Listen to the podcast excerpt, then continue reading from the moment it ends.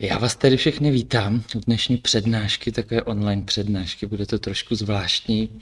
Já se dívám do kamery, eh, vy se díváte do monitoru, ale věřím, eh, že to společně nějak zvládneme a zvlášť v tom ohledu, že věřím, že tady jsou lidi, eh, které zajímá psychoterapie.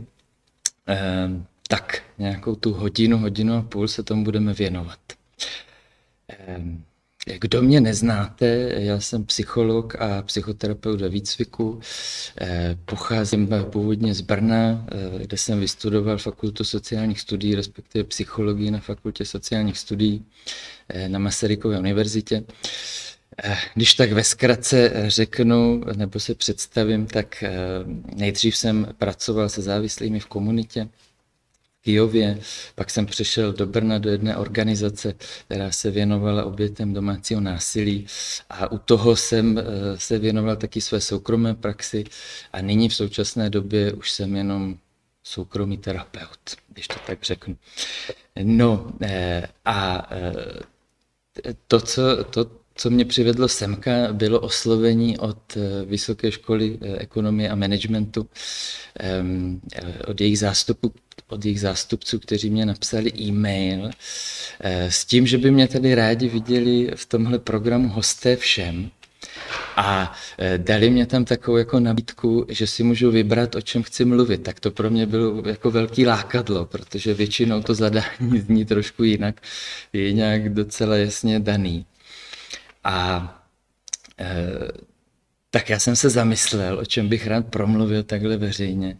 A ta volba byla jasná, eh, že bych zase trošku eh, poodhalil taje psychoterapie, protože se mně zdá, že furt je trošku jakoby za oponou toho veřejného vědění. Eh, stále se setkám s tím, že o psychoterapii kolí různé domněnky, eh, možná předsudky by se dalo říct, které se ne, úplně nesetkávají s realitou.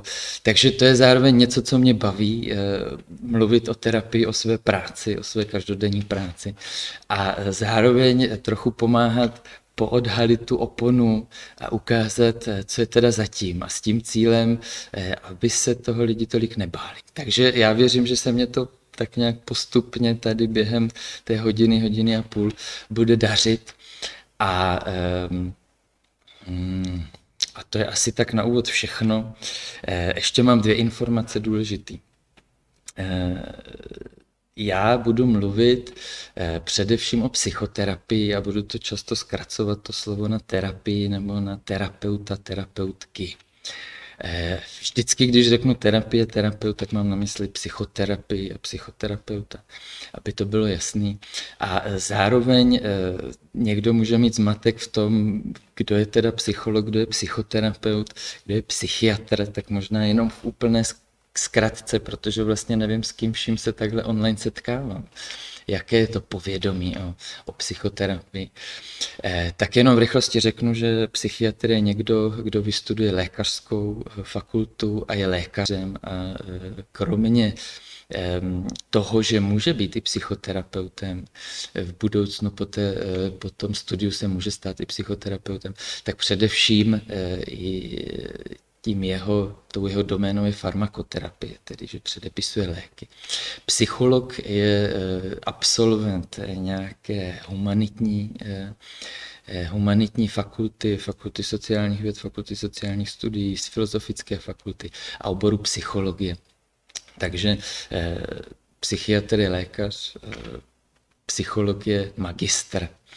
A jak psychiatr, tak psycholog se ve finále můžou stát psychoterapeutem, psychoterapeutický výcvik, tedy něco, co vede pak k tomu, k té roli psychoterapeuta.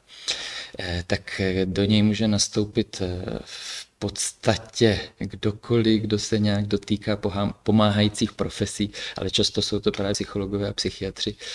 A e, psychoterapeutický výcvik je teda postgraduální vzdělávání, něco, co už nesouvisí s vysokou školou, a e, někdy trvá čtyři roky, někdy trvá sedm let. Já jsem v sedmiletém výcviku, v gestalt studiích a to je další důležitá informace, že vlastně celý ten dnešek e, jakoby bude trošku optikou té gestalt terapie, protože to je zase ta moje doména, to je to, kde já se cítím doma.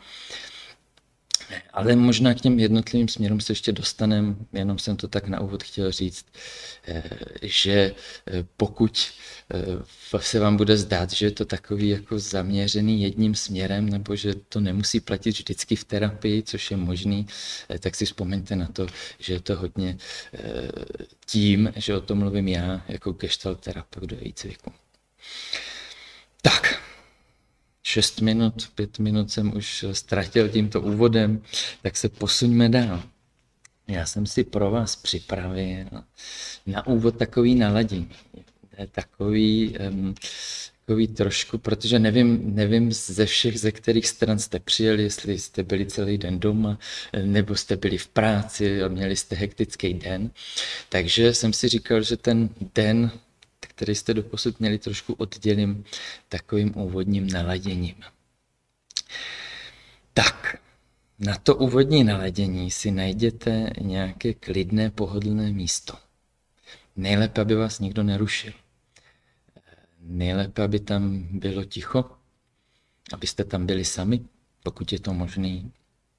A zkuste si najít, no to udělám tak trošku s váma, zkuste si najít jako příjemnou pohodlnou polohu a zavřít si oči. Ještě můžete věnovat chvilku tomu, jestli nějaká část vašeho těla se nechce ještě zavrtět nebo nějak uvolnit. A zkuste zapomenout na to, co je kolem vás a naladit se na sebe. Tak jako trošku zpovzdálí můžete slyšet ten můj hlas, nechat se jim vést všímat si především toho, co je ve vás, co je uvnitř vás. Tak. Já vás provedu takovou imaginací. Zkuste si představit situaci, kdy začínáte pocitovat nějaký psychický potíže. Není to zrovna příjemná imaginace takhle ze začátku. Ale zkuste, něco se vám možná vybaví, co už jste zažili, nebo si představíte něco, co jste nezažili. Ale je to období života, kdy se psychicky necítíte dobře. Možná víte, z čeho to plyne, možná nevíte, to vůbec nevadí. Říkám to proto, že jste zrovna ve fázi, kdy zvažujete, že byste vyhledali psychologa, nebo psychoterapeuta, odbornou pomoc, která by vám pomohla.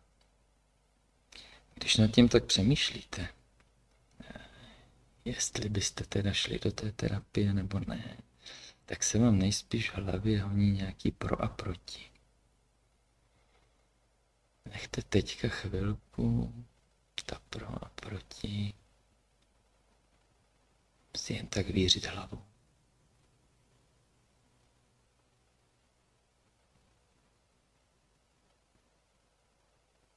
Uvědomujete si nejspíš nějaký benefity, které by pro vás terapie mohla mít.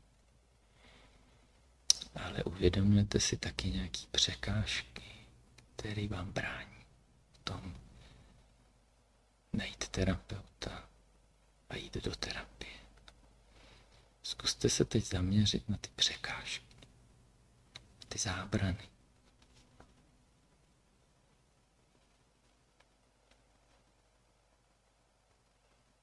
Může jich být víc. Může vás napadnout, že jedna překážka, která vám brání v tom vyhledat terapeuta, terapeutku, je ta nejsilnější.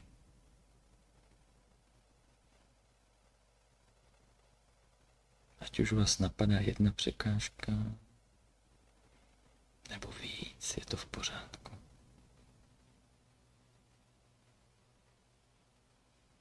Nechte si tak teďka ve vědomí nějakou z těch překážek, možná jich víc, a pomalu se začněte to jsou pozorností vracet do té místnosti, kde, kde zrovna jste. Už to není jenom hlas z dálky, který k vám promlouvá. Už si znova uvědomíte, že jste před monitorem. že se díváte na takovou neobvyklou přednášku, že se stáváte její součástí taky. A otevřete oči, můžete se trošku možná jako protřepat, můžete vstát ze židle a trošku se možná rozhýbat, pokud chcete, ale pak se vrťte do židle, nebo do křesla, nebo do postele, pokud tam zrovna jste. A e, ještě si tak držte ty překážky, které se vám vybavily. A budete teďka porovnávat s tím, e, co já vám představím. Já vám představím výsledek takového mýho vlastního průzkumu. E, já mám to štěstí, že mám na Instagramu docela velkou velký obecenstvo, velký publikum, velkou základnu lidí. Eh, v souvislosti s tím, že i natáčím taky osvětový edukativní videa na YouTube, tak jsem to propojil. A už je to možná víc než rok, už to bylo možná dva roky, jsem položil těm lidem, kteří mě sledují na Instagramu, jsem položil otázku, um, Kdybyste měli do terapie, co budete vnímat jako největší překážku pro toto udělat? Teda něco, co vy jste si teďka zkoušeli v té imaginaci. A překvapilo mě, že se mně sešlo zhruba eh, nebo víc než 2000 odpovědí. O to eh, někdy eh, je kdyby se to dalo použít do, nějaký psycho, do nějakého psychologického výzkumu, tak to už je docela slušný vzorek lidí. Což tohle nebyl ten příklad, to byl můj osobní průzkum. A bylo to dost práce to všechno projít, ale mě to dávalo smysl to projít. A hlavně si myslím, že vyšly uh, výborné výsledky, že to fakt něco vypovídá. Já vám ty výsledky teďka představím. Berte to tak, že je to tak zhruba, jak to půjde po sobě, že je to tak zhruba podle toho, v jaké to bylo četnosti, ale nedělal jsem si až tak podrobné statistiky. Takže to berte spíš tak, že je to seznam těch věcí, které eh, lidé vnímají jako překážku pro to vůbec, aby do té terapie se dostali. Ještě to možná objasním, já začínám tímto, protože pokud se o těch překážkách nebudeme bavit, tak celý kouzlo psychoterapie je vlastně k ničemu. tak, se, tak ho nikdo nezužitkuje, jo? nikdo se k němu nedostane. Takže mě dává velký smysl začít právě těma překážky. Tak. To, co lidé vnímali, nebo ty lidé, co mě odpověděli, jako jednu z největších překážek, bylo, že budou odsouzeni nebo nějak hodnoceni nebo nějak kritizováni ze strany eh, toho psychologa nebo psycholožky, nebo já budu zjednodušovat jako terapeuta. Uh, to a zároveň uh, je jednoduchý říct, že s největší pravděpodobností se to nestane, respektive celá ta práce, celá ta, celá ta terapeutická práce stojí na tom, že všechno, co tam člověk přinese, tak je přijímáno a je na to nějak hleděno nezaujatě, eh, nehod, s nehodnotícím postojem.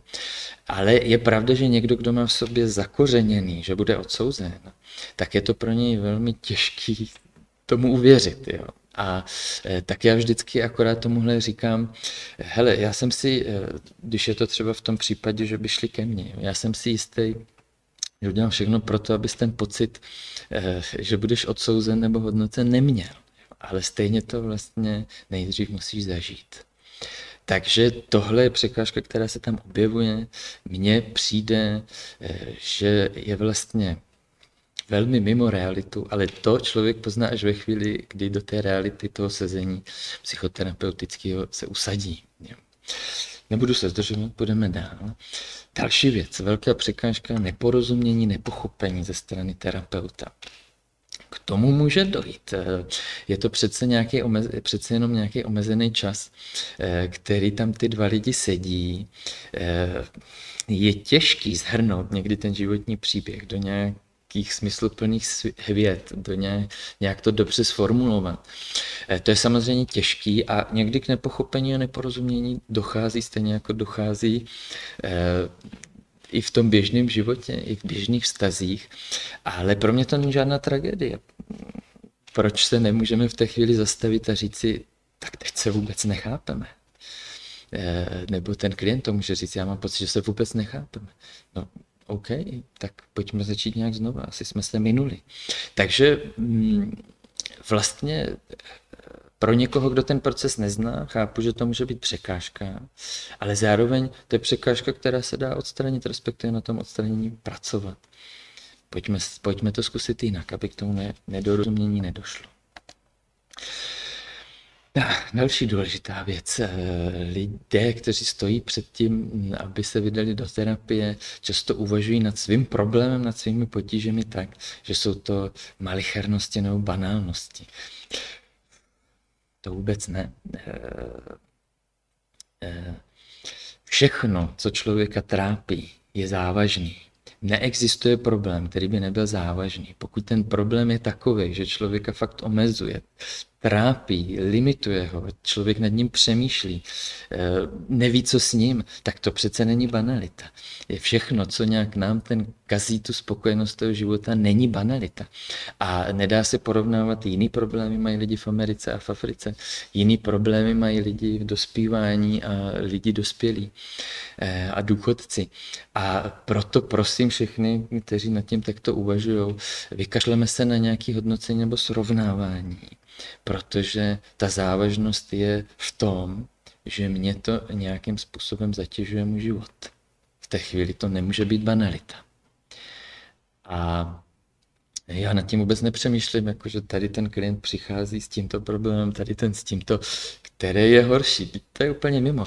E, subjektivně je hrozný ten problém pro oba. Tak to, tak to řešíme. Tak. Hmm důležitá věc.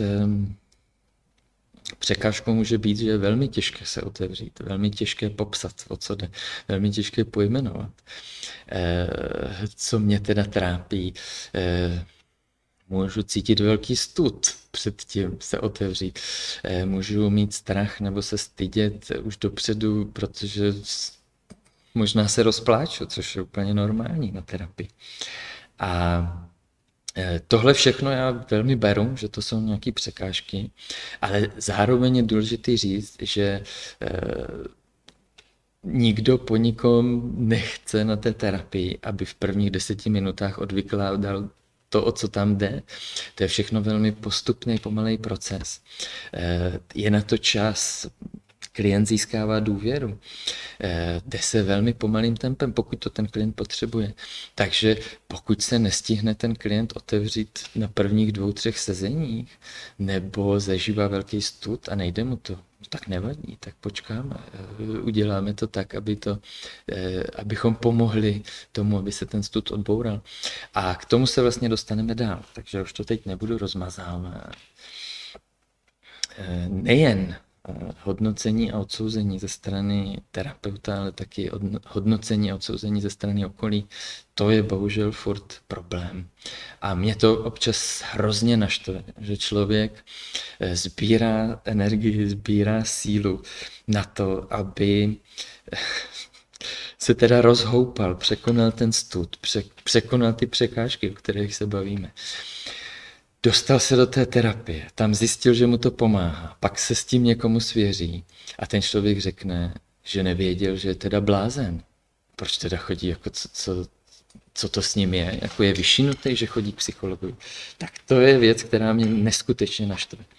Protože ten člověk není blázen, ten člověk není slaboch, ten člověk, který vyhledá odbornou pomoc, je neskutečně silný a statečný a, a je, to, je to pro mě hrdina nebo hrdinka, protože všechny tady ty překážky, o kterých se bavíme, tak se rozhodl překonat a, a udělat krok, který třeba mnoho dalších lidí neudělá. Takže eh, mě to hrozně mrzí a štve, že to hodnocení a odsouzení tam někdy může přijít, ale já vždycky říkám, eh, nikdo vás nenutí o tom mluvit lze to zařídit tak, že se vlastně nikdo nedozví, že ten člověk chodí do terapie. A věřím a znám to i ze své zkušenosti, že u mnoha lidí, který zrovna vy máte třeba ve svém okolí, eh, tak třeba už tři roky chodí na terapii a vy o tom vůbec nevíte. Takže ehm, i když tohle hrozí, tak furt se to dá zařídit tak, eh, že se tahle překážka limituje tím, že člověk si to nechá pro sebe. To se taky může stát, že terapeut, psycholog eh, nebude umět poradit nebo nebude žádný řešení, ale eh, ono je to trošku viděno tím pohledem někoho, kdo tu terapii úplně nezná, jo, protože tam ještě nebyl, to dává smysl. Ale jak se dozvíte, tak to není, dneska v těch nadcházejících minutách se dozvíte, tak to není o tom, že by se mělo vždycky najít nějaké řešení nebo že by tam měla přijít nějaká rada. Ty procesy terapeutické jsou často úplně o něčem jiném. Ale i tak se může stát, že fakt jako někdy je potřeba najít nějaké řešení a mm, to řešení nebude dostupný. Eh, I to se může stát. Někdy to možná je i tím, že ten terapeut eh, nemá třeba takový odborný znalosti zrovna v té, v té části nebo v té oblasti, se kterou ten klient eh, přichází. Není problém najít nějakého jiného odborníka. A nebo jsou situace, které opravdu nemají žádný řešení. Ale to neznamená, že ta terapie nemůže být účinná že nemůže přinést úlevu. Ale o tom dál. Eh, tak, to se může stát. Eh, Naštěstí neexistuje jenom jeden terapeut na celou republiku nebo na celé město. Eh, může se stát, že si ty dva lidi prostě nesednou. Eh, že ten terapeut se bude chovat jinak, než jsem čekal, protože jsem ve filmu nebo v seriálu třeba viděl nějakého terapeuta říkal jsem si, tohle bych potřeboval. Ale to bude úplně jiná osobnost, to bude jiný člověk. Eh, takže to se může stát.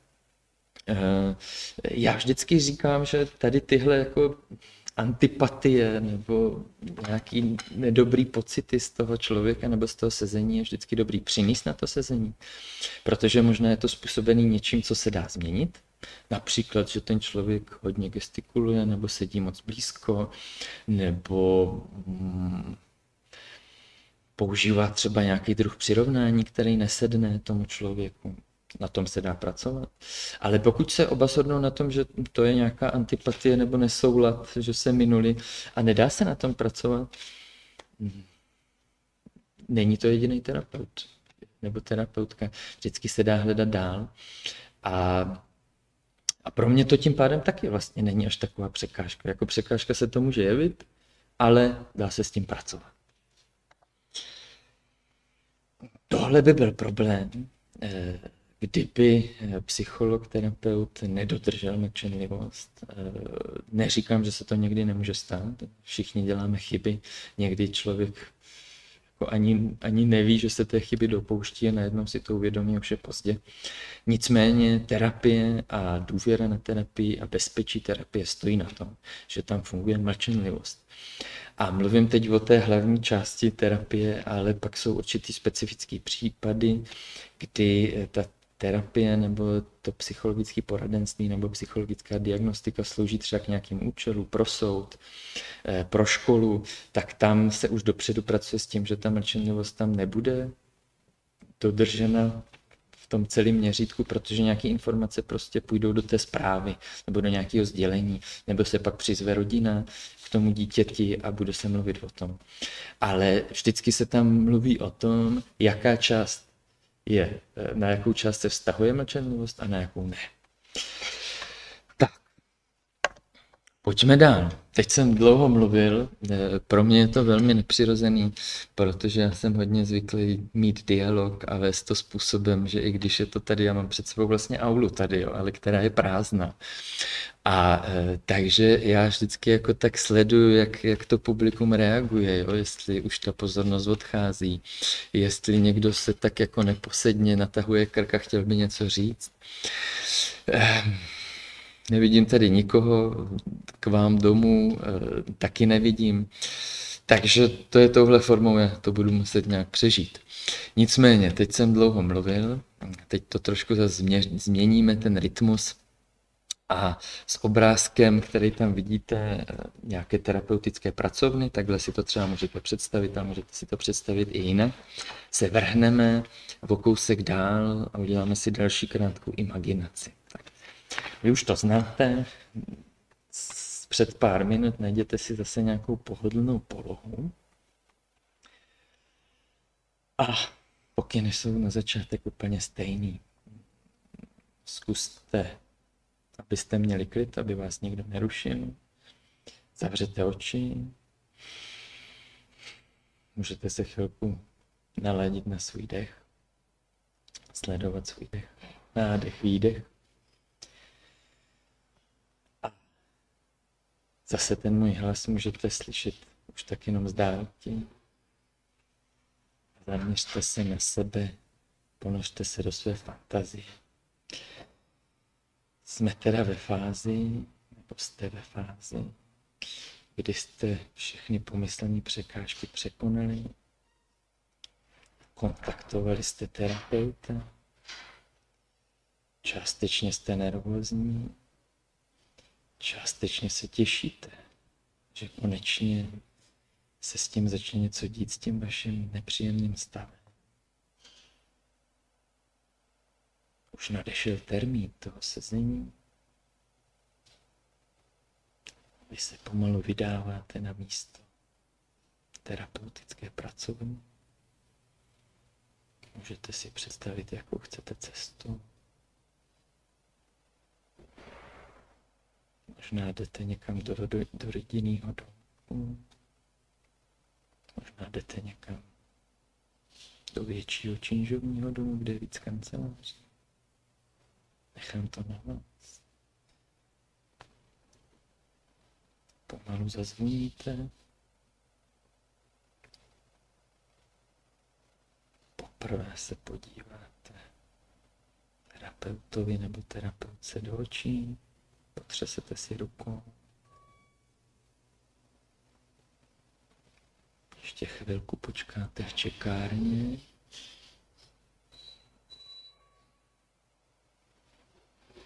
Můžete všímat, můžete si všímat, co všechno se vám honí hlavu, co se vám děje v těle.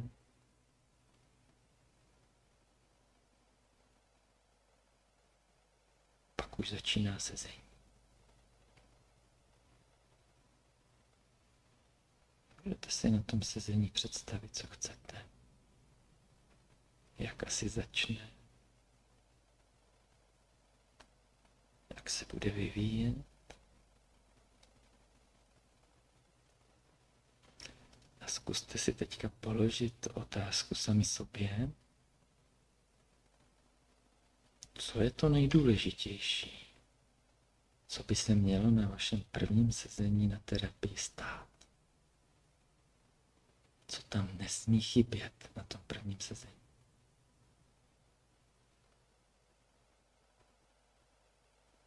Nechte si tohle otázku tak na sebe účinkovat. Co nejdůležitějšího se musí stát.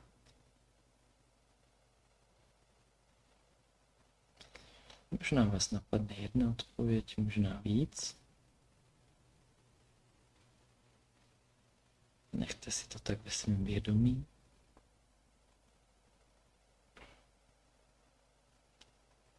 pomalu se vracejte zase zpátky pozorností do vaší místnosti. K obrazovce můžete otevřít oči. Můžete se zase trošku prodýchat, protřepat, proskočit. Ale mějte trošku na paměti, mějte ve vědomí, co je ta věc, která se vám zdala jako ta nejdůležitější, která se musí stát. A opět, eh, opět to propojím s mým vlastním průzkumem, který jsem znova dělal přes Instagram a měl sloužit eh, pro účely edukativního videa na mém kanále. A to možná, co jsem ještě neřekl, co je důležité říct, že jak jsem tam měl předtím ten seznam těch překážek, těch překážek, které vás mohly napadat, tak jste si to mohli porovnat, jo? jestli eh, to, co vás napadlo při té imaginaci, bylo něco, eh, co jste eh, našli v tom seznamu, nebo jestli to bylo ještě něco jiného, tak teďka to bude to stejný. Já budu pomalu procházet ty nejčastější odpovědi, které jsem dostal a vy ty odpovědi můžete porovnávat s tím, co vás napadlo. A znova se sešlo velké množství, velké množství, zase to byly třeba jo, ty dva tisíce, já jsem to tak odhadem počítal, to je obrovský vzorek pro mě. A tady to bylo zajímavé, protože polovina odpovědí, zhruba, polovina odpovědí měla, byla stejná. Téměř polovina lidí odpověděla tím stejným způsobem, což je pozoruhodný a myslím, že to sedí, že tam trefili něco, co je velmi důležité a to, že ta nejdůležitější věc, která se má stát na prvním sezení, je důvěra. To je jakoby, bez ní to nejde, o to první sezení a já s tím úplně souhlasím. A zároveň je to něco, eh, co se nedá jako naplánovat, jo? co se nedá říct, tak a teď jdem pracovat na důvěře.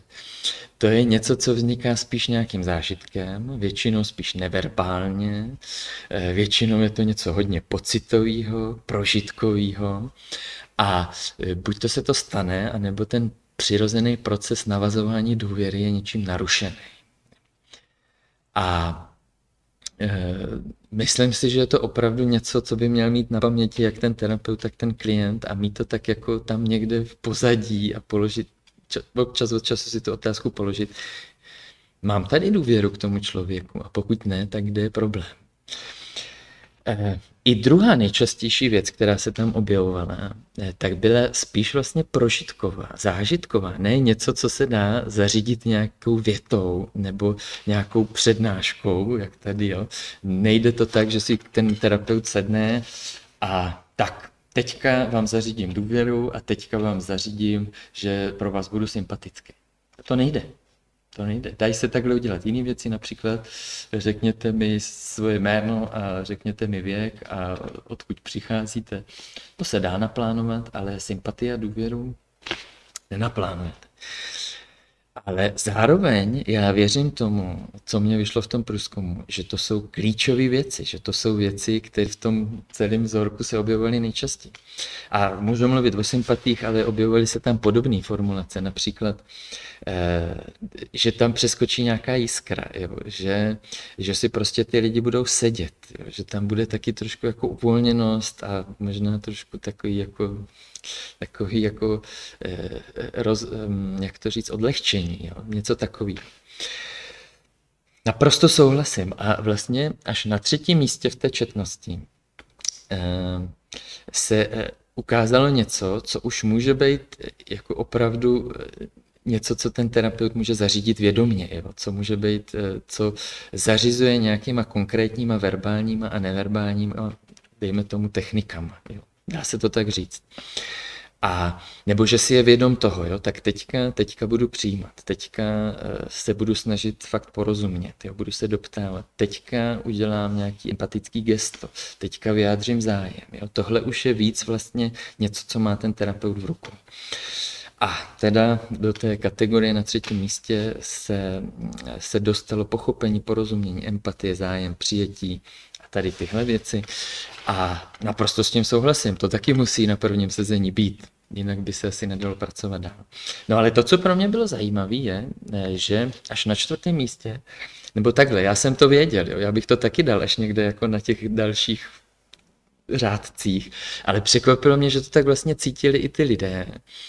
Ta, ta směska lidí, co mě sleduje, kteří třeba nikdy u terapeuta nebyli, někteří asi byli, ale eh, že to takhle vlastně přirozeně vyplynulo, aniž bych já do toho nějak zasahoval. Jo. Ale velmi se za to stavím, jak to tady vlastně vyplynulo.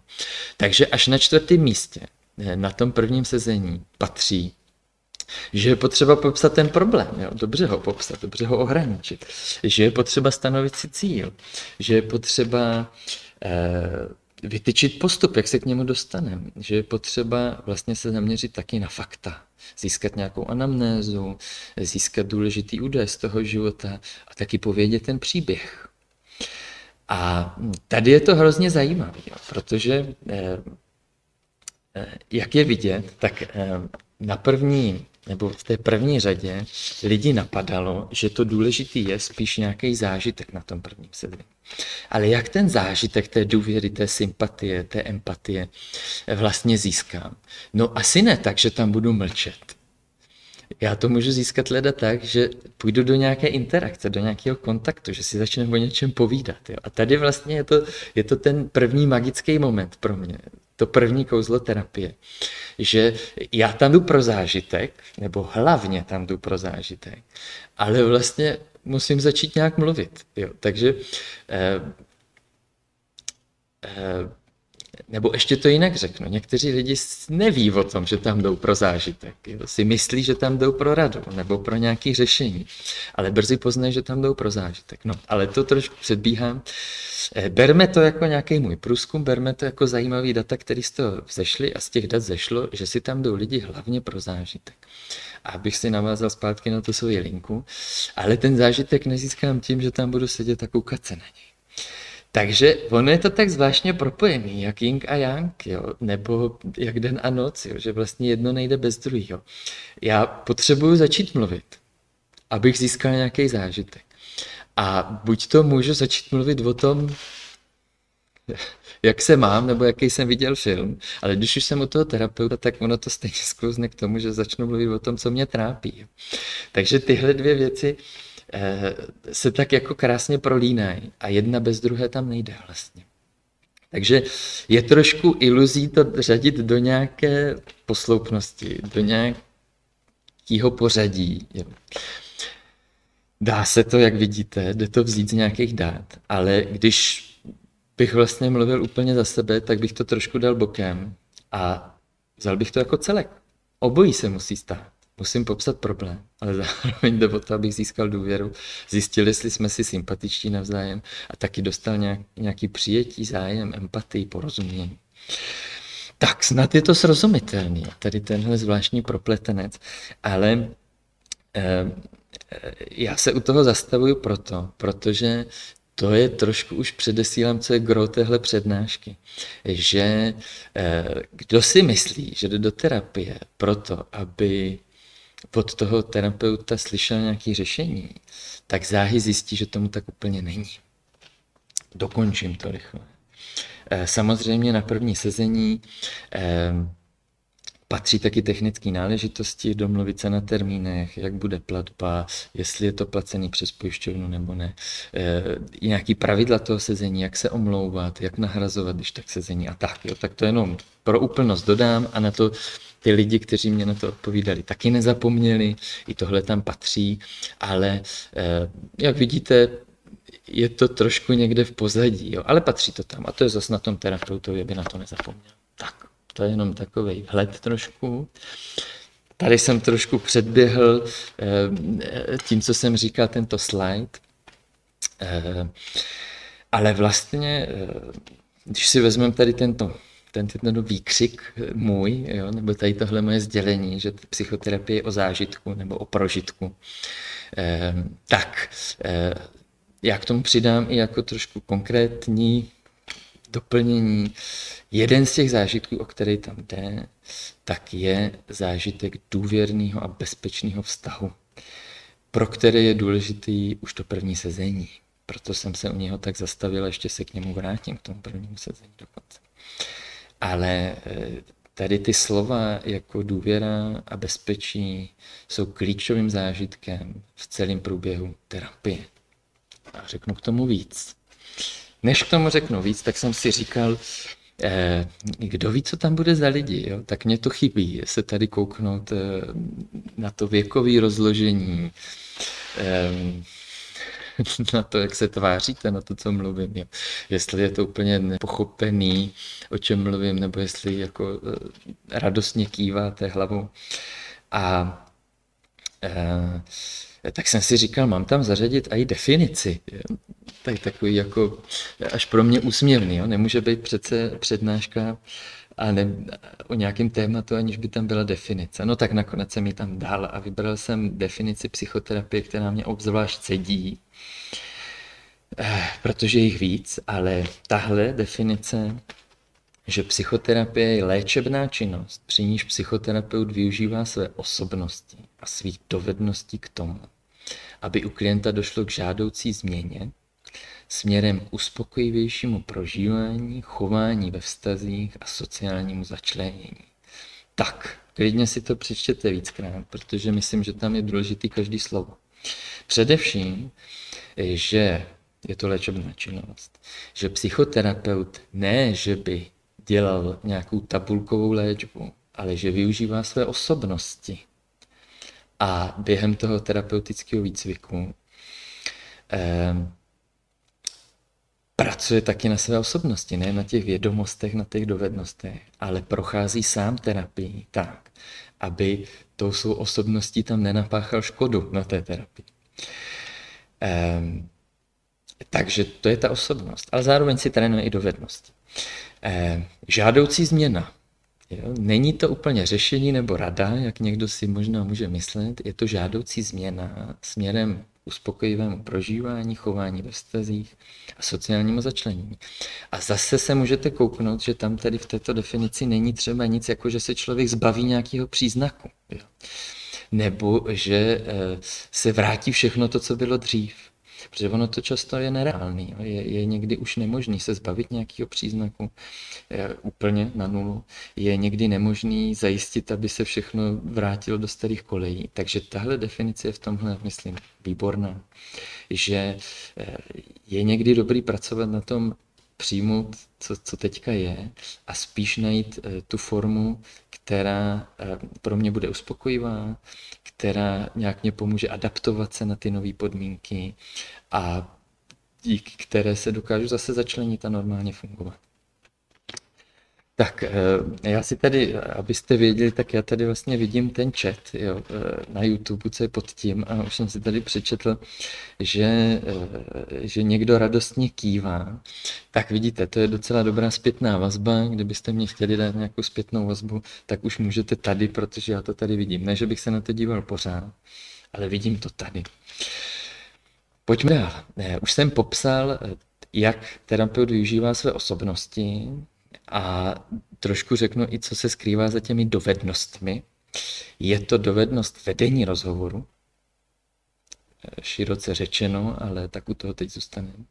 Je to dovednost vytvoření a udržování podpůrného vztahu, bezpečí, důvěra, ty důležité věci.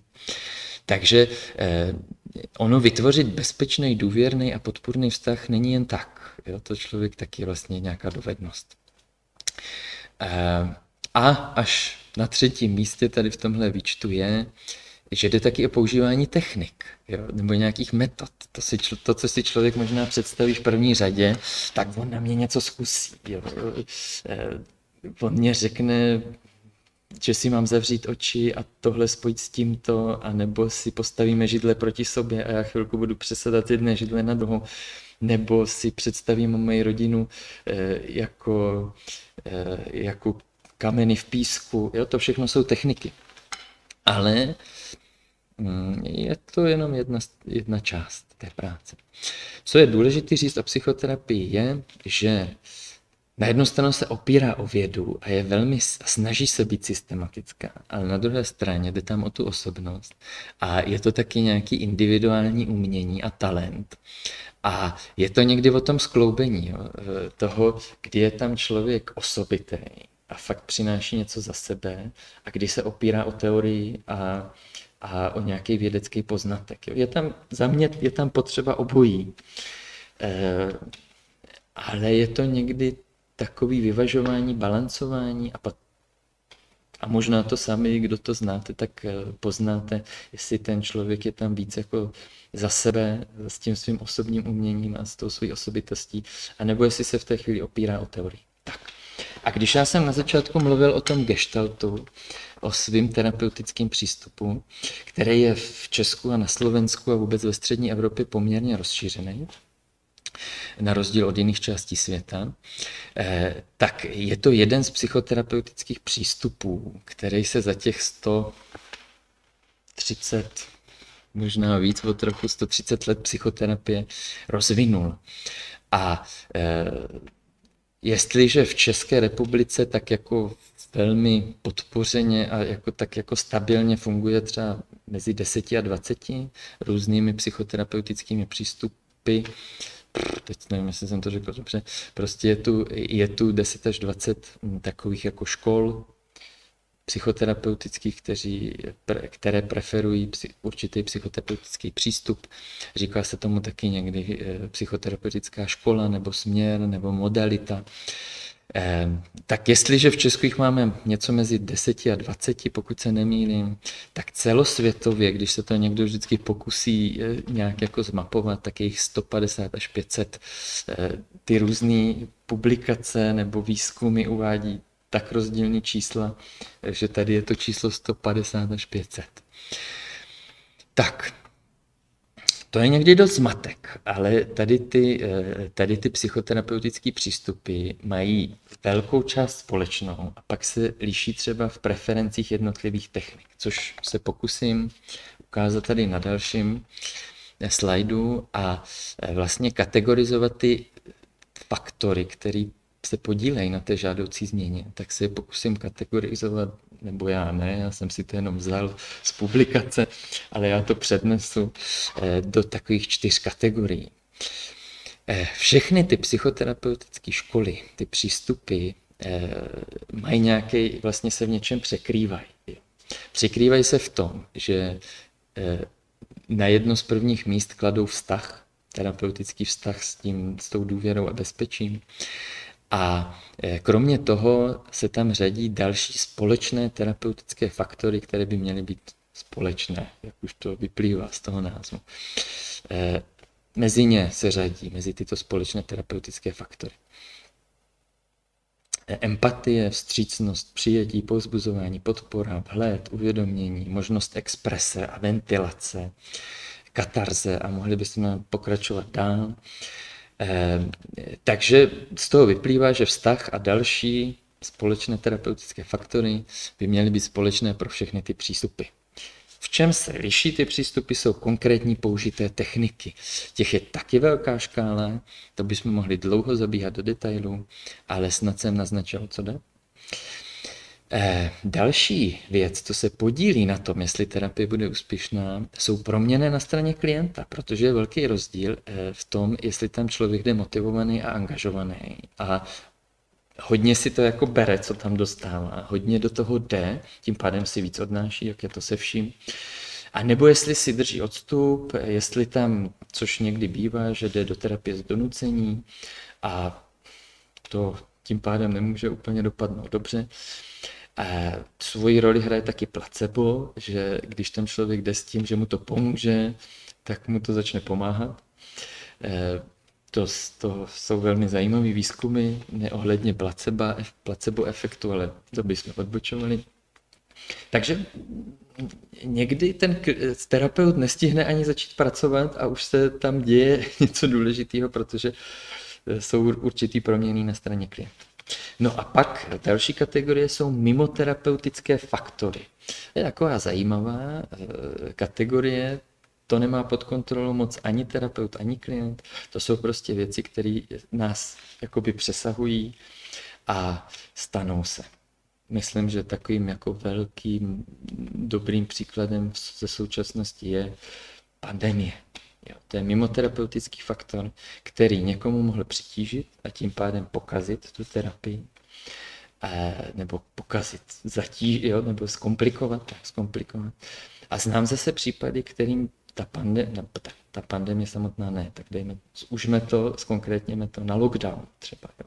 Mimoterapeutický faktor, celostátní lockdown. Eh, tak jsou situace a známe ze své práce, ze své praxe, že lockdown pomohl. Že třeba pro někoho, kdo se v práci nemohl zastavit, eh, kdo zažíval velký stres v práci, eh, tak ten lockdown vlastně zařídil takovou jako úlevu a odstup. A ve finále třeba z toho lockdownu vyšel s tím, že už se do práce nevrátí a najde si jinou práci. Tak to je mimo terapeutický faktor, který já jsem fakt nemohl ani moc ovlivnit, jo.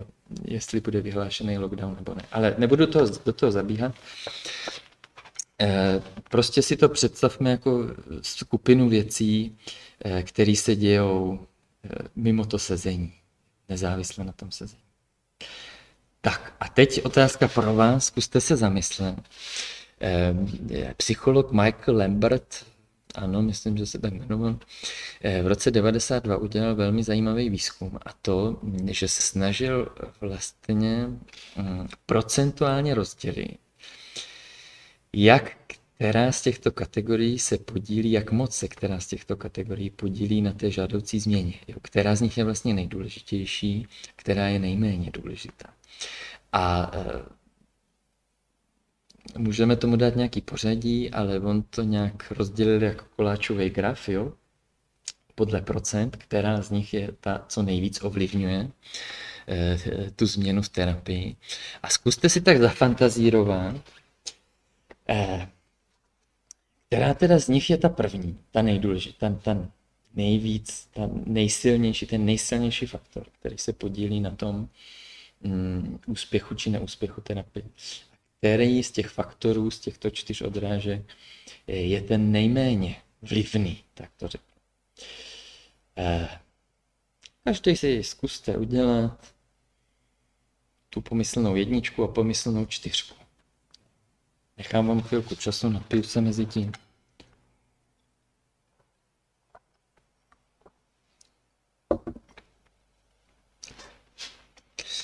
Tak. Um, oni, eh, ty výzkumy se eh, pak třeba opakovaly a došli k trochu jiným výsledkům, ale tenhle se tak zapsal jako trošku do dějin, já si ho pamatuju už, už z vysoké školy, už ze studia, z jednoho předmětu.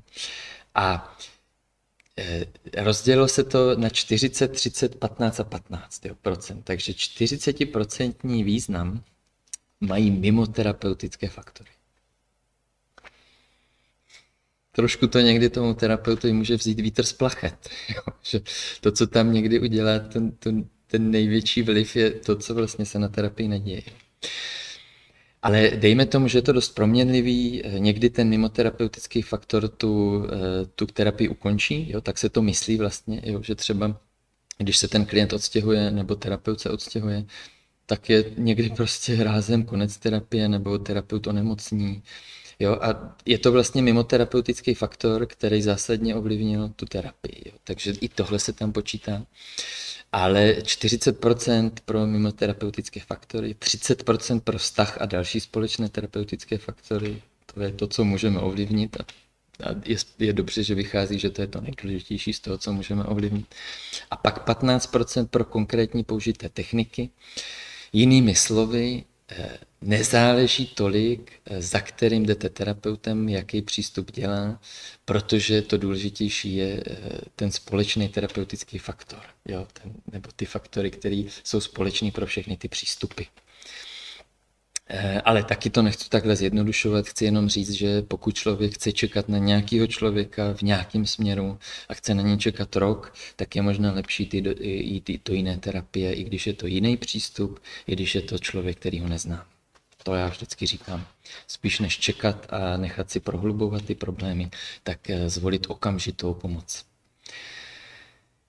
Eh, a 15% i pro proměné na straně klienta.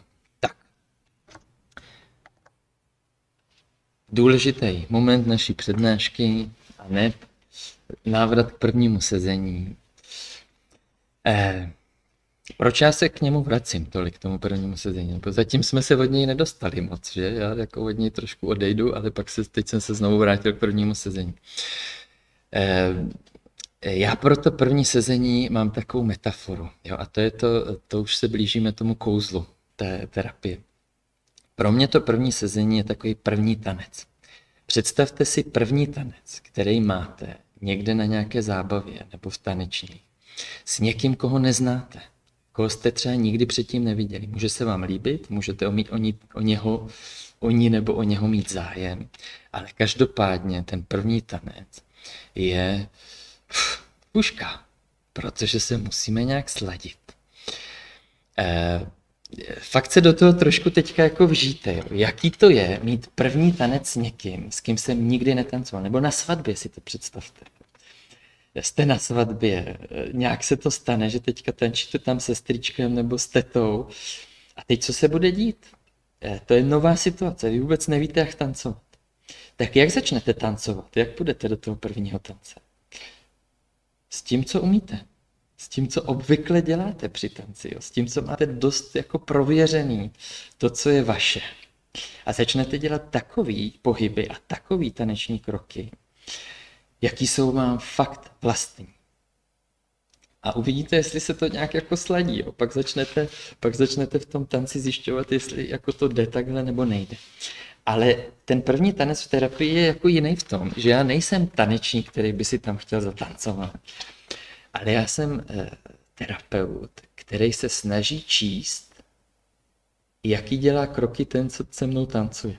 Takže já nejsem tanečník, který by chtěl prosadit ty svoje kroky taneční, jak někde na svatbě, nějaký strýček, který prostě to tam solí. Ale eh, já dělám, já spíš čekám na ty kroky, které přijdou a snažím se na ten pohyb, který přijde, natvarovat. A tak zjišťuju, jak ten člověk komunikuje se světem, jo? protože ty první kroky, ty první taneční pohyby, který dělá, tak jsou velmi často ty eh, pohyby a ty kroky, které se mu dějou, který buď to dělá, anebo se mu to tak děje i v tom životě venku. A jsou velmi často těmi, tím jádrem těch problémů, se kterými přichází. Jo. Takže tím, jak je to neznámá a nejistá situace, to první sezení, ten první tanec, tak ten člověk často začne dělat přesně to, co ve finále mu dělá problémy. Jo.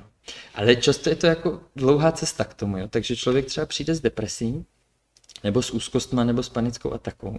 Ale to, jak začne tancovat na tom, tancovat na tom prvním sezení, tak mě napovídá, pokud s ním jako začnu tak jako tancovat, takže se mu začnu přizpůsobovat, tak mě dává informaci o těch nejhlubších svých strukturách a často taky o obraných mechanismech, který pak v konečném důsledku přispívají k tomu, že se trápí a že zažívá depresi, úzkost, závislost, něco takového.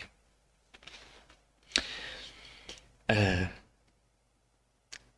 a ono se to takhle snadno říká, jo? že já vlastně jako, jako terapeut můžu jenom čekat, co mi, co, jaký tanec on začne dělat, jo? jaký kroky ten, ten člověk přede mnou začne dělat. Ale uh, ono to není úplně jednoduchý, protože já uh, musím sledovat, nebo musím, jo? chci sledovat spoustu věcí, ty věci, které jsou tam napsané.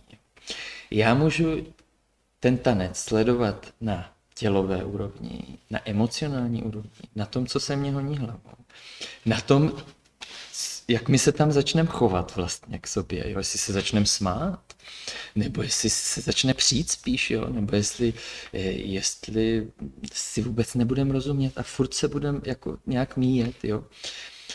A můžu taky sledovat, jaký ten tanec byl vlastně z odstupu. Jo, jakože už dotancuju s, tím, s tou tetou, s tím strýčkem na té svatbě, teď si jdu sednout a na celou tu situaci se kouknu jako z odstupu. Co to bylo za tanec? Takže ono je to poměrně náročné a v tom je to kouzlo, že já musím, že tam se třeba odehraje minutová výměna. Ale té minutové výměny můžu, když jsem dostatečně pozorný a dostatečně vytrénovaný, můžu získat strašně moc informací. A tyhle informace já si pak vlastně jako zpřesňuju a ověřuju, jo, protože eh, z té jedné minuty, ta jedna minuta, kdy tam proběhne nějaká výměna mezi náma, a není to výměna slovní, to je často neverbální výměna, jo. Eh, často tělová, jo, že já, já třeba udělám nějaký rychlej pohyb a ten člověk se lekne naproti mě, jo, tak to je výměna, eh, která vůbec není o slovech. To je jenom na úrovni těla, jo? to je takový zvláštní druh, jako to je část toho tance, který se odehrál. Ale já si z toho můžu vzít spoustu informací. Takže eh, v tom je to kouzlo, eh, že, já, že, že mě často stačí malá část toho sezení, abych si z toho něco vzal. A pak se to na dalších sezení opakuje většinou. Jo, ten tanec se většinou opakuje. I na 20. sezení se často furt ten tanec opakuje na 50. sezení se furt opakuje, ale to se dostaneme k tomu, co pak se s tím dá dělat. Jo. Ale mm, ten první tanec je, je zajímavý v tom, že, že jako je jedinečný, jo. že já ty informace získám poprvé a pak už je jenom zpřesňuju. Aha. A přemýšlím, jestli to ještě nějak konkretizovat, protože mm, protože pro mě je to velmi čitelný, co tím myslím, ale to je tím, že se v tom pohybuju. Takže, když při tanci, když při tom prvním tanci sleduju tělo, tak tím myslím, že sleduju svoje napětí v těle. Jo? Sleduju, jestli jsem neposednej, nebo jestli jsem úplně stuhlej, nebo jestli se mě v nějaké části jako třeba se zatíná. Jo? E, nebo jestli se potím, nebo jestli naopak mě začala být hrozná zima. To všechno může hrát roli. A zároveň sleduju i to tělo toho druhého. Vlastně tam je tolik indicí, který mě v tom těle může ten člověk dát. Jo. E, jaká část je odpojená, jo, kterou vůbec nehýbá, kterou naopak hodně hýbá. E, jestli se třeba začne červenat při nějaké části toho rozhovoru. Jo? To je strašně moc velká studnice informací. E, informace samozřejmě plynou i z té emocionální stránky já si reflektuju své emoce, já třeba pro mě může být velmi ceným, ceným jako cenou zprávou, že se třeba začnu bát na tom sezení, nebo že začnu být najednou hrozně smutný, nebo eh, že, že mě něco hrozně naštve. Ale stejně tak můžu zjišťovat ty emoce i z té druhé strany. Myšlenky můžu se zabývat tím, jako kam mě ty, myšlenky, kam mě ty myšlenky vedou, jo, kam mě odbíhají. Třeba mě odbíhají k tomu, že to bude teda fuška, tahle terapie. To teda, ty jo, tohle musíme zvládnout, tohle, tohle. Najednou si uvědomím, že ty myšlenky vlastně se týkají nějakých velkých nároků. A to je ten tanec. Jo. Ten, člověk, ten člověk při prvním tanci na terapii nám přinesl hrozně moc nároků tak to asi bude souviset s tím, s čím přichází. Jo? Takže když já v prvních pěti, deseti minutách začnu, ty jo, tohle musíme, no a to, to jsou teda nároky, tak vlastně mě to dává velkou zprávu o tom, eh, s čím ten člověk přišel za mnou, jo? Jak, je, jak se kontaktuje s tím světem, jak, jak, jak přichází do toho světa? Jak, s ním, jak s ním zachází s tím světem kolem sebe. Eh, jak už jsem řekl, jo, může to být nějaký komplex chování, může to být to, že se prostě hrozně smějem, že on mě říká jako vtipy, jo, nebo že, že si z něčeho děláme srandu. Eh, to jsou taky taneční pohyby jo, a často to mě vede k tomu, ale teď my jsme tady sakra na terapii, my, eh, my se, teď to jsou vážné věci, o kterých mluví, jak to, že my se tady tolik smějeme.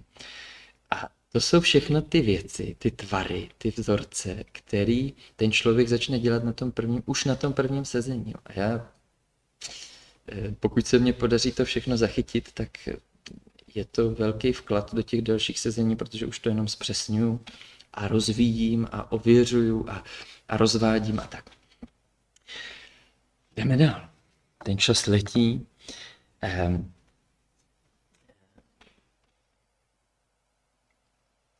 to je věc, kterou jsem si vzal z našeho výcviku Gestalt studia, eh, od našeho hlavního lektora. Strašně mě to jako pomohlo. Rozdělit si terapii do třech fází. Tak vám to tady předám, protože si myslím, že to je věc, která se váže k tomu kouslu terapie. Eh, první fáze, o té se zatím stále bavíme, eh, už notnou hodinku. To je ta první fáze toho zabydlování, navazování důvěry, toho bezpečí, toho, aby člověk si tam zažil bezpečí. Jo. To je ten první tanec. Jo. Ten člověk začne nějak tančit, já se mu začnu přizpůsobovat a na tom, jak se mu přizpůsobuju, tak vlastně čtu, o co tam jde v té terapii. Ale v téhle první fázi já ho nijak nekonfrontuju, toho člověka.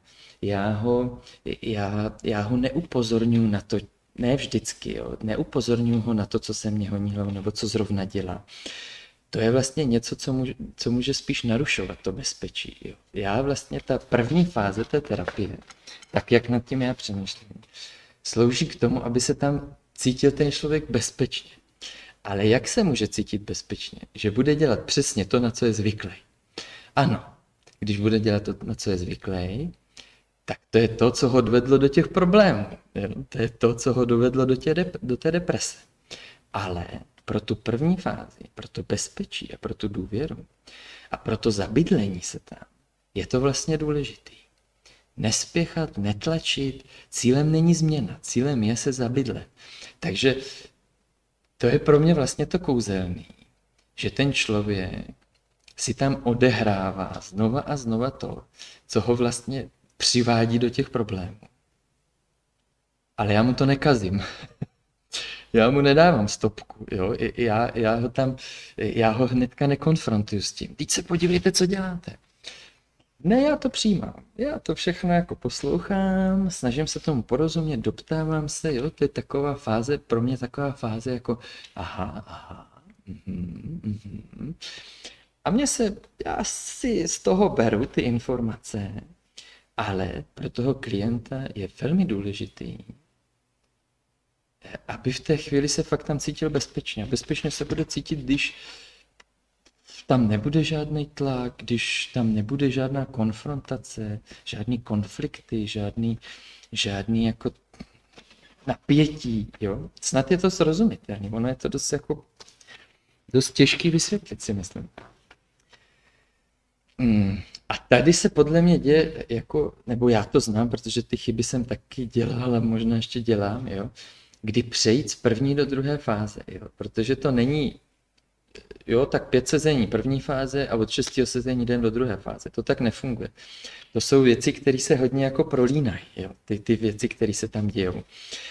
Ale eh, někdy nadejde čas, kdy já už ten tanec nebudu tancovat podle něho, ale kdy tam přinesu něco svýho. Jo? Kdy udělám nějaký pohyb, který většinou je nějaký konfrontační nebo něčím jiný, nebo eh, jako sdělím třeba na něco nějaký názor. A to je vlastně moment pro nějaké jako uvědomění a proto, že člověk jako se zastaví a vznikne prostor pro toto udělat třeba jinak.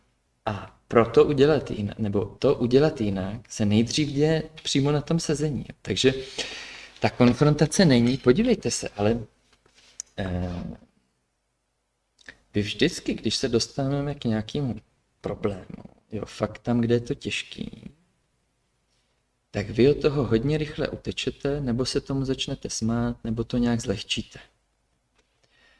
A to je možná něco, co vám jako ve finále může dělat problémy, protože na vás tam čekají emoce, ale oni se nedostanou k tomu prožití. Jo. Vy se vlastně k těm emocím nedostanete, protože u nich utečete nebo je zlehčíte. A já tomu člověku neřeknu, jako, no tak to začněte dělat jinak v tom životě. Eh, já se budu snažit ty podmínky nastavit tak, aby jsme to nejdřív zkusili my dva udělat jinak aby jsme my dva zkusili udržet vážnost, i když ten druhý má tendenci to zlehčovat a utíct od toho. Eh, to jsou ty alternativy, to jsou ty experimenty, to je ta frustrace, že já už tam jako tancuju jinak. Já tam přinesu, víte co? Dneska budeme tancovat podle mě. Pojďme zkusit tento experiment. Ale ten člověk, ten experiment, nebo to hledání alternativ, nebo tu konfrontaci zvládne až ve chvíli, kdy se tam cítí fakt dobře, je zabydlený, cítí se hodně v bezpečí, má důvěru, tak vlastně eh, až když je tam tady tohle zázemí, tohle podhoubí, tak je možný se pustit do něčeho takového, do té druhé fáze. A eh, to, co se mně děje, myslím, že ne mě, i kolegům, že eh, jako moc rychle skočíme do té druhé fáze. Jo? Moc rychle skočíme do toho, že začneme konfrontovat, začneme potom člověku chtít eh, nějaký nový chování, ale ono je ještě brzy a eh, mě to hrozně mrzí, protože si uvědomuji, že někdy eh, i tady tohle moje uspěchání té druhé fáze zapříčinilo, že ta terapie nedopadla dobře nebo že skončila. Tak to je, to je něco, co asi si člověk musí v té roli terapeuta zažít, že fakt není dobrý spěchat.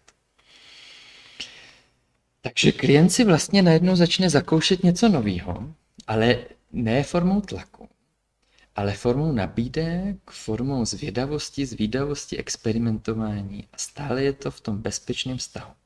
A když se stane, že se na to necítí, na to něco nového si zkusit, tak nevadí tak ještě budeme posilovat tu důvěru, to zabydlování, to bezpečí a ono to přijde.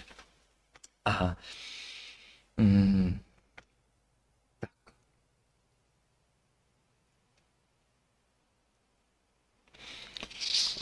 Já tady v téhle fázi hmm, jsem si říkal, že by bylo fajn dát nějaký jako konkrétní příklady toho, eh, jak vypadá ten předěl mezi tou první a druhou fází.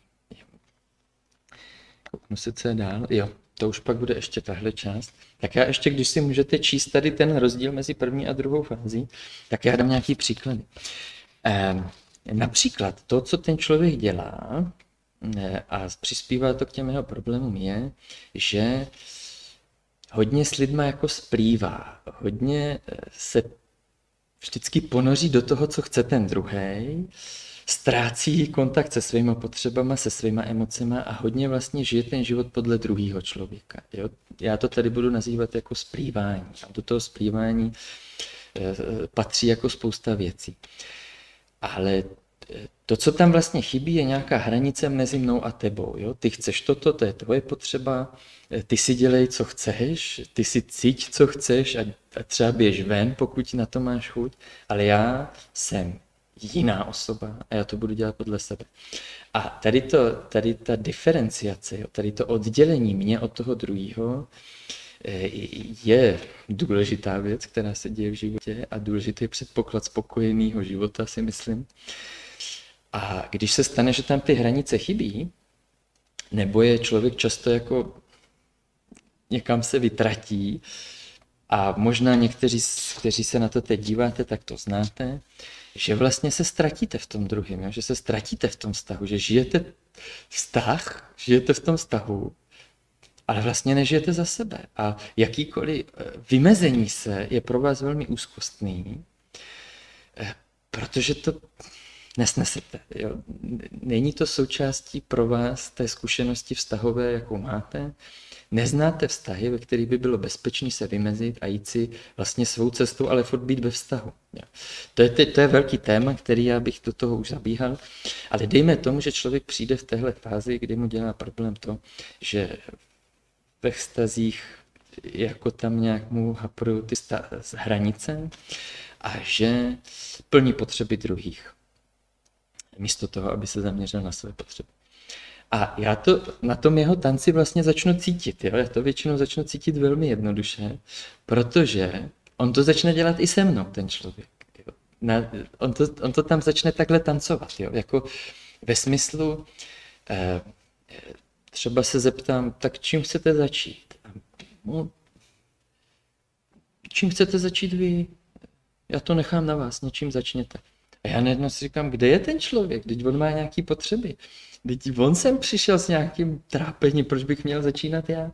Ale to je, ten, to je to, že já vlastně tancuju s ním, ale jenom si to uvědomuju. A tohle se tam nejspíš zopakuje mnohokrát, kdy vlastně je tam nějaký, jako, nějaká, nějaký nutkání, hlavně být zajedno. Jo? Nějak se moc nelišit, vyhovět spíš tomu druhému, nechat toho druhého rozhodnout. No a pak přichází ta druhá fáze, kdy já eh, tomu člověku už nedovolím, eh, aby se takto vzdal svých potřeb. Často ten člověk ani není úplně v kontaktu se svýma potřebama, neví, co by vlastně chtěl. A tady začne ta druhá fáze, jo, kdy já už jako netancuju s ním ten jeho tanec, ale začnu tancovat svůj tanec, který třeba zní, ale mě opravdu zajímá, jak se cítíte vy. A mě opravdu zajímá, jak to chcete vy. A já se nepohnu z místa, dokud se na to nepodíváme. Jak to vlastně potřebujete vy? Takže to je, to je příklad. Jo? A možná to zní jako nějaká maličkost, jo? že se tohle tam děje, ale ten důsledek pro vztahy a pro život toho člověka je obrovský. Jo? Když začne vlastně se cítit jako cítit jako bezpečný a v pořádku a dovoluje si se vymezovat a říct si o své potřeby i, s tím, i v tom případě, že s tím ten druhý nesouhlasí. To je obrovská věc. To, to, eh, a pak najednou přijde po pár sezeních a řekne mě, no víte, já už nemám ty úzkosti, jo? A já vím. Nebo já jsem to tušil, že to tam povede. Ehm. Tak, další takový příklad, těch tady mám víc, ale další takový příklad rozdíl mezi první a druhou fází je, že ten člověk může přijít s tím, že opravdu má velmi temný, velmi negativní vztah k sobě. A nejspíš, když takhle přijde a pustí tam tu, na tom sezení, pustí, nebo ně, někomu pustí tu nenávist, kterou k sobě drží, ty negace, jako já jsem k ničemu a já tady nemám co dělat na tomhle světě a nikdo mě nemá rád, tak většinou je ten člověk zvyklý, že dostane jako tu reakci jako, ale co to plácáš, prosím tě, ty jsi super člověk, a ty to je hloupost, taky hlouposti už mě neříkej. Ale vlastně v té první fázi jde o to, eh, že já jako, je mě z toho smutno, já to klidně řeknu, mě je smutno z toho, když vás slyším takhle mluvit. Ale to, to, to, to, ta důvěra a to bezpečí vzniká s tím, že já to tomu člověku nevyvracím. Jako, jo. Já mu neříkám, že to byl post, protože on to fakt žije. Takže ta první fáze je třeba v tomhle o tom, jako, jo, já to beru, já to beru, že to tak cítíte. Jo. A proto už tady, se to, tady je to kouzlo terapie v tom zážitku, jako, že ten člověk se třeba někdy jako zastaví a vy mě, vy mě nebudete za to kritizovat, že mám takový vztah k sobě.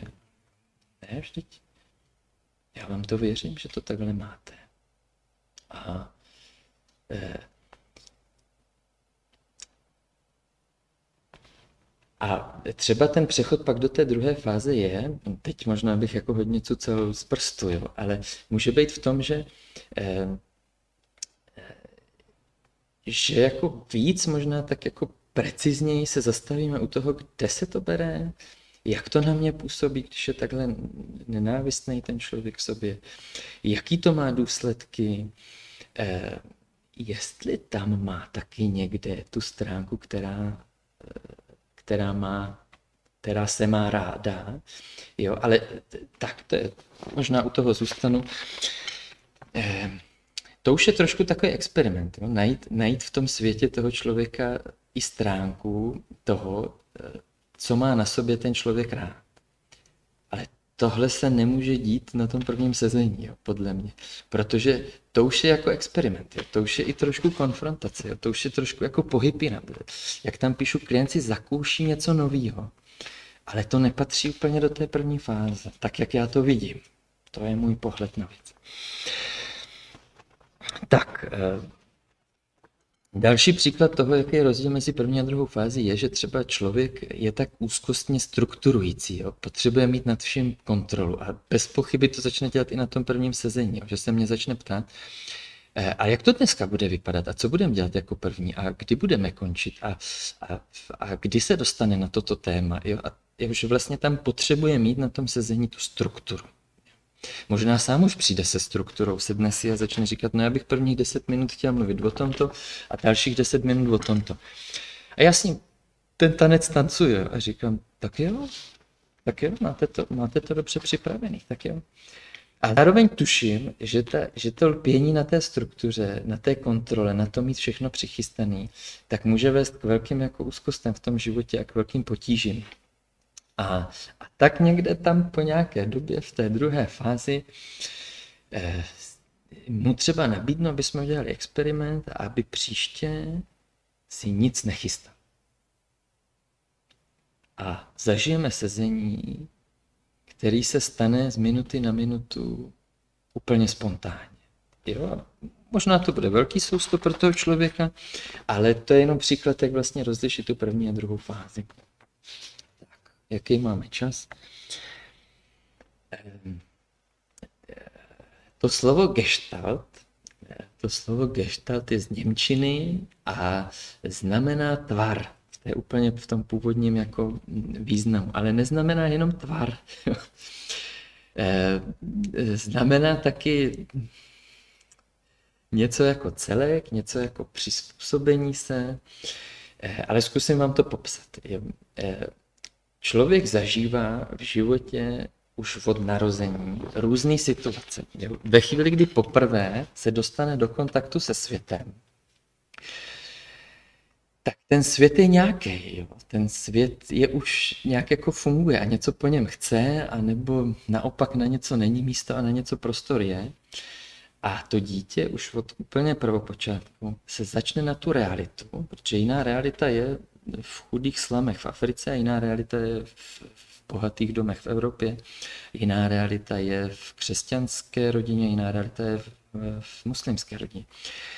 A to dítě už od začátku se začne vlastně tvarovat na tu realitu. Jo? Začne jako vnímat, co je důležitý, co není důležitý, co musí udělat, aby získalo pozornost, co musí udělat, aby si řeklo o jídlo. Samozřejmě to nedělá vědomě v tom věku pár měsíců. Ale i to všechno se ukládá do toho organismu. Pak už jsou ty tvary, kterými se tvaruje na ten svět, tak jsou mnohem, mnohem vědomější. Jo? Uvědomí si, že aby se dostal na vysokou školu, tak fakt musí začít makat a musí se začít připravovat. Jo. Tak to je takový velký tvar jako ve smyslu, OK, já chci dělat tohle, ale musím dělat, k tomu vede cesta přes vysokou školu, tak já se na tuhle realitu musím nějak natvarovat. No tak to se asi musím připravit. Ale jak se mám připravit? Tak si zjišťuju ty informace a vlastně se natvaruju na ty přijímačky. Jo. Ale tohle je zrovna takový možná jako ne zase tak klíčový příklad, protože ty tvary, kterými my se, ty gestalty, kterými my se tvarujeme na tu realitu, tak jsou většinou nevědomí, ty, který nám pak můžou dělat problémy. A e, jsou hrozně hluboko uložený, protože se formovaly už v dětství. A já to trošku zkusím přiblížit. Dejme tomu, že v dětství, klidně ve věku těch holčiček, které jsou tam vyfocený, tak to dítě eh, zažije nějakou velmi náročnou situaci. Například situaci, kdy se jeho rodiče hrozně moc hádají, možná se i navzájem ubližují fyzicky, nemusíme jít do takových detailů, ale je to obrovská hádka. Eh, pouští na sebe obrovskou agresi, dokonce to vypadá na rozvod. To tříletý, čtyřletý, pětiletý dítě neví, co s tím. To je obrovský ohrožení toho jeho bezpečí. Za prvé vidí dva lidi, který miluje, že se hádají, že si ubližují. Za druhé slyší něco o tom, že se můžou rozvést, co ho pak čeká. To je, to je situace, která je pro to dítě jako nesnesitelná, jo? být svědkem takové situace. Ale musí se na to nějak natvarovat, jo? Nemůže se, jako nemůže přestat žít i v téhle nes, nesmírně náročné situaci, kdy sleduje takový vyhrocený konflikt, se musí nějak přizpůsobit. A e, nějaký, použije nějaký vzorec. Jo? Já, kdo chce, tak si vezměte to slovo vzorec. Já používám spíš to slovo tvar. E, použije nějaký vzorec a ten vzorec třeba může být že si je tam jak třeba ty slečny malinký, ty holčičky, že si sedne do kouta a vypne prožívání.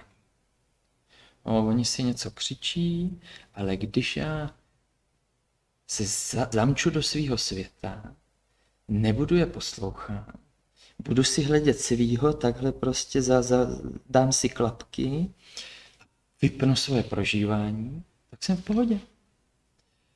A teď si představte, že se takhle hádají ty rodiče každý večer třeba, nebo hodně často. Jak hluboko se tenhle tvar uloží, že jakmile do datového, jakmile se lidi začnou hádat, jakmile je ohrožený moje bezpečí vztahový, tak já se vypnu. E, v té chvíli toho tříletého, čtyřletého dítěte to bylo to nejlepší možné přizpůsobení, který to dítě mohlo udělat.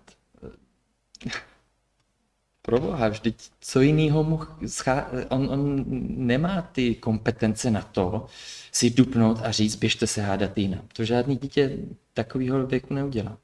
Žádný dítě ani nezavolá mm, eh, třeba babičce a řekne, prosím tě, mně to tady nevyhovuje v téhle domácnosti. Zverbuj příbuzný, zverbuj odbornou pomoc, těmahle mýma rodičema se musí něco udělat. Já tady nechci být. Bohužel tříletý, čtyřletý dítě taky neměl. Takže vypnutí se, uzavření se do svého světa, to dává smysl. To je to, to co může udělat to dítě. Ale problém je, že tady ty vzorce, tady tyhle tvary se, zvlášť pokud je to vyhrocená situace, zvlášť pokud to dobře zafungovalo, zvlášť pokud se ta situace často opakuje, tak se fixují a vzniká z toho takový fixovaný tvar. odborně řečeno fixovaný geštaft. A i když pak o několik let později jsou další situace, jiné situace, nové situace, tak ten spouštěč je tam tak silný, že, že, že nebo ten tvar, mm, většinou jde o nějaké emoce, jo, že, že ten spouštěč jsou nějaké emoce, ty okamžitě vyvolají vyvolaj ten tvar, to řešení, ten vzorec, který už byl dřív použitý. Takže i když je pak ten, to dítě, ta holčička nebo ten kluk malý, už jsou dospělí, můžou si říct o pomoc, můžou se vymezit, můžou říct, eh, já nechci být tady v téhle místnosti, když vy se hádáte. Eh, může přispět vlastně za sebe do té hádky a to je jenom takový jako malý, eh, úsek eh, toho, jak to může vypadat. Tak přesto většinou dochází k použití toho zafixovaného tvaru, který ale v, té nové situaci už je nefunkční.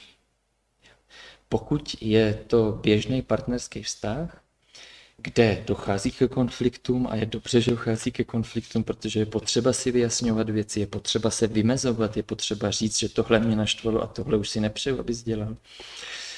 Eh, tak je možný, že tady tohle dítě, ať už je to kluk nebo holka, jakmile se zvýší hlas, jakmile to vypadá, že dojde ke konfliktní situaci, vypíná.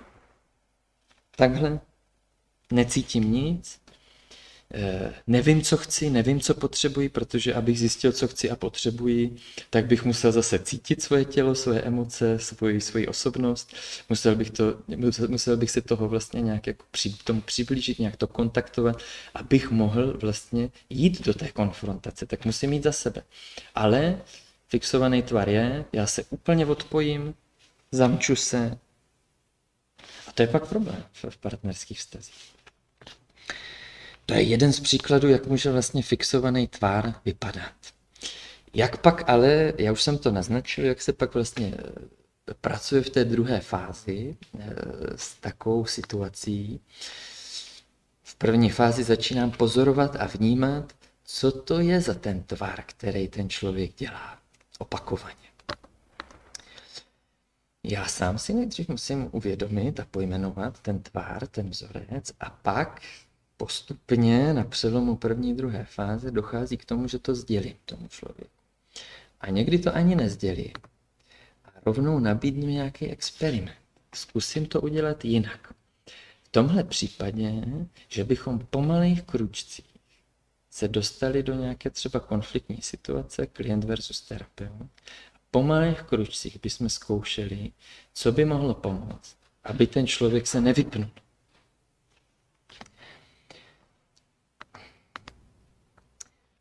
ten experiment většinou něco přinese. Většinou přinese už, už docela jako nový zážitek.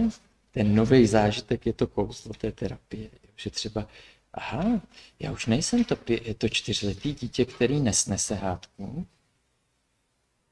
Já se můžu vymezit, já můžu říct, že, jako, že chci něco jiného, že potřebuji něco jiného. Aha, to je ten zážitek, to je ten kouzelný zážitek který ten experiment většinou nabídne nebo přinese, eh, ale zároveň už z toho se dá odpíchnout a dají se hledat i další alternativy. Tak pojďme zkusit, žiju se do toho, pojďme zkusit, jak by se to dalo udělat ještě jinak. Vy jste zvykli na tohle řešení. Dřív vám fungovalo a to je super. Ale teď už ne vždycky funguje.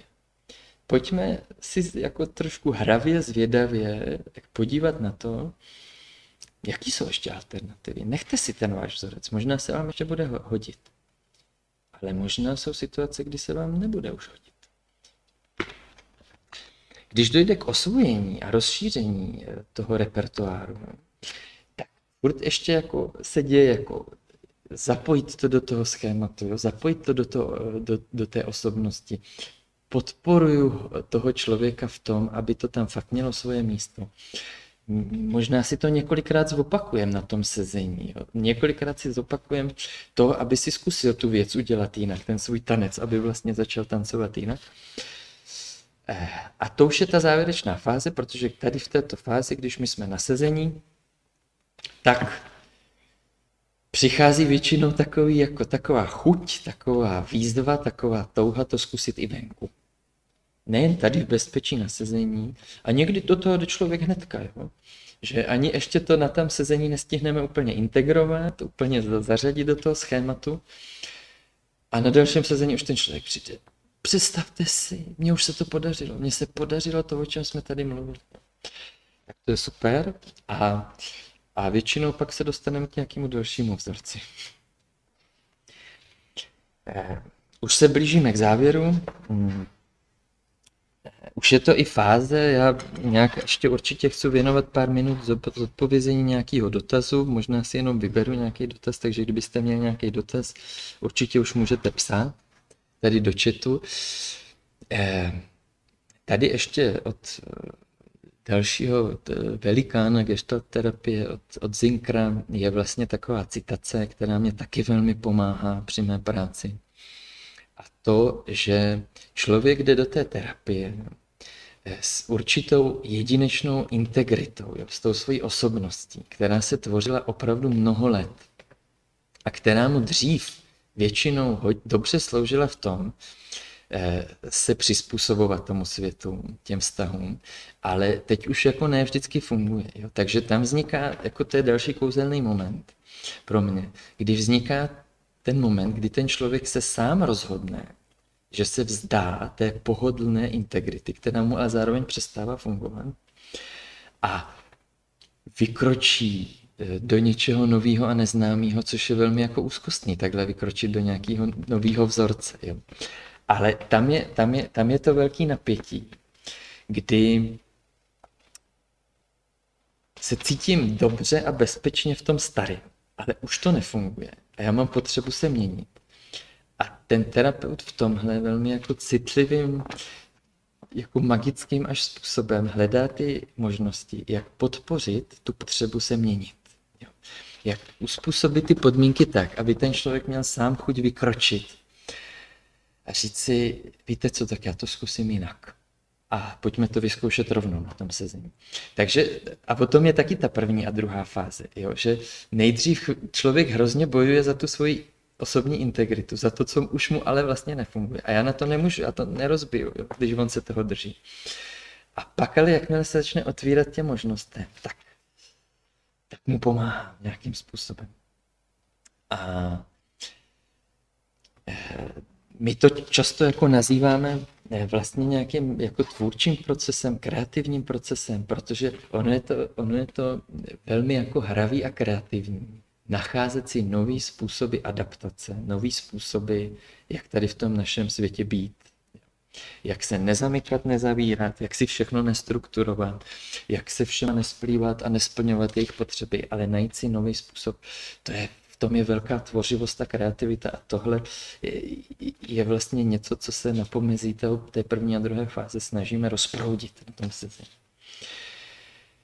V tvůrčím procesu pomáháme člověku být tím, kdo experimentuje, učí se, aktivně se mění, sám se chce měnit.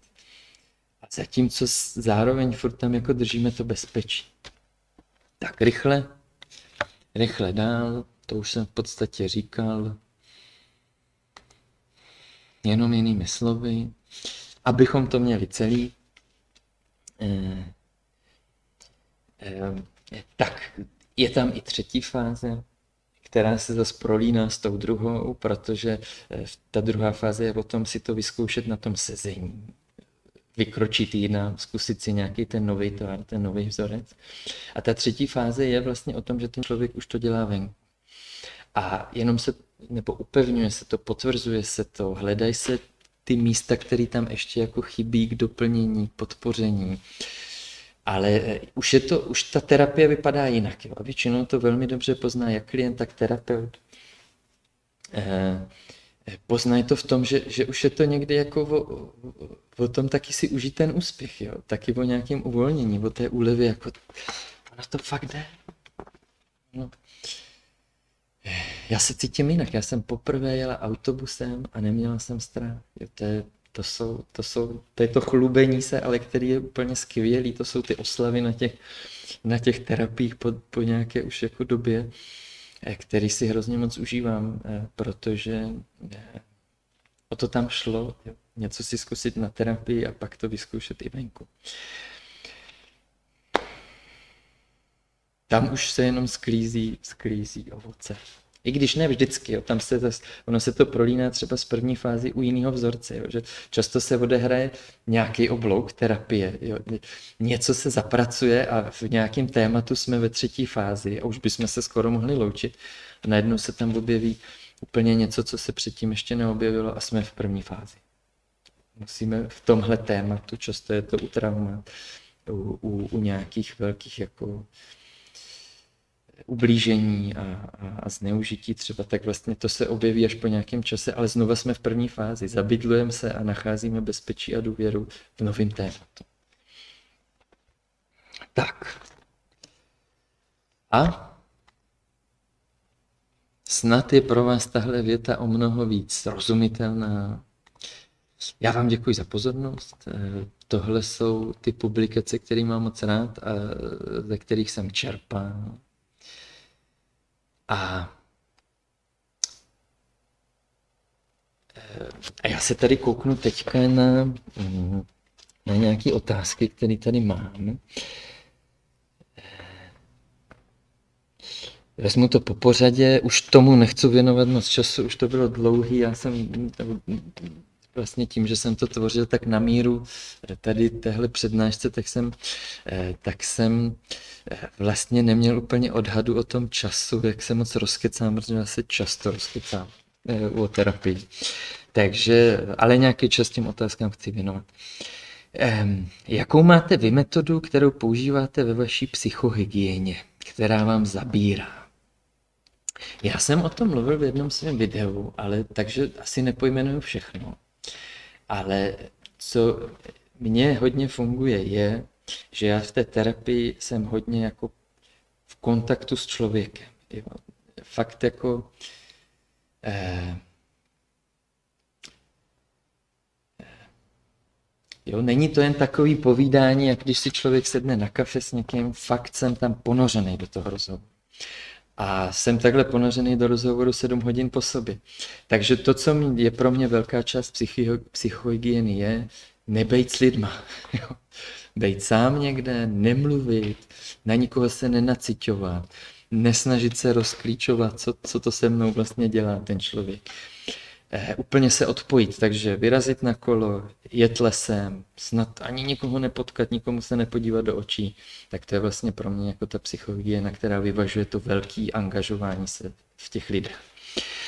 Ale jinak je to i sport, jinak je to i udělání si srandy z té vší vážnosti, kterou máme a to máme, to mám zase jako často s kolegama svýma, který mám úžasný v tom výcviku, tak si dokážeme udělat srandu z toho.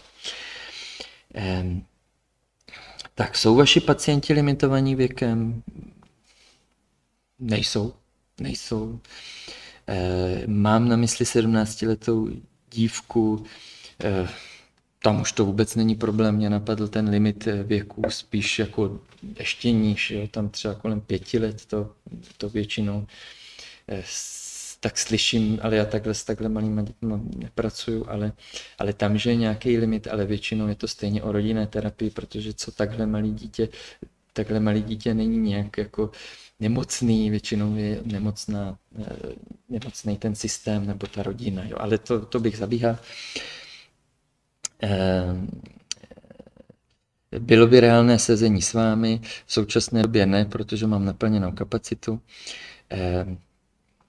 Pojďme rychle dál. Proč jsem si vybral právě gestalt terapii?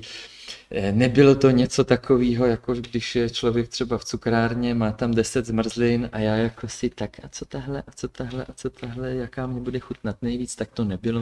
Už na vysoké škole jsem měl jeden předmět se svým současným hlavním lektorem v tom výcviku, eh, kterou on pojel jako ochutnávku gestaltu. Byla to moje první ochutnávka z nějakého terapeutického směru a byla to láska na první pohled. Ehm, tak, eh, máte vlastního terapeuta? Ano, součástí výcviku je že každý si musí projít svou vlastní terapii, takže dlouho jsem měl svého vlastního terapeuta. Eh, Teď v současnosti nemám, mám ale supervizora, ta terapie víc na, je zaměřena na tu osobní část mojí, supervize je víc na tu odbornou, takže teď mám jenom supervizora. Ale je dost možný, že se zase stane něco, co mě přiměje k tomu zase se do terapie vrátit a pokračovat v těch desítkách hodin, který už mám za sebou. Hmm. Tak, podobná další otázka, jestli jsem měl v životě období, kdy jsem chtěl vyhledat odbornou pomoc. Ano, i kdyby to, to bylo ještě před výcvikem, takže kvůli výcviku jsem musel do terapie, ale já jsem ji vyhledal vlastně už dřív. Eh, tak, eh, nemáte problém s tím, že vidíte jako profesionál pod pokličku tomu terapeutovi? Vůbec ne.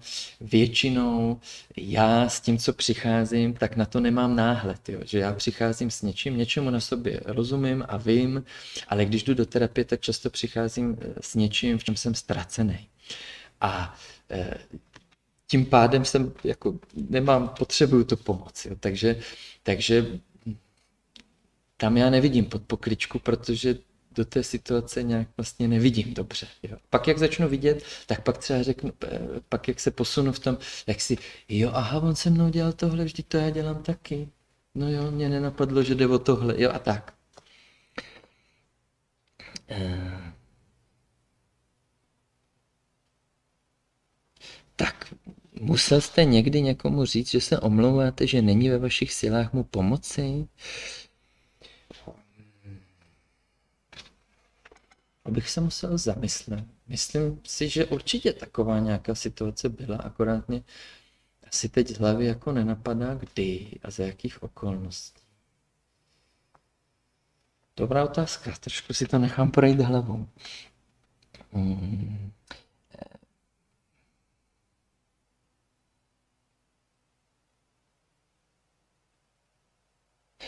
Mám pocit, že trpím psychickou poruchou, podle popisu příznaků eh, oni mají diagnostik, podle, eh, poznal, podle, podle lidí, kteří se cítí stejně jako já, oni mají diagnostikovanou tu poruchu, jakým způsobem mohu zjistit, jestli něčím trpím, abych to mohla uchopit. No, běžte do terapie.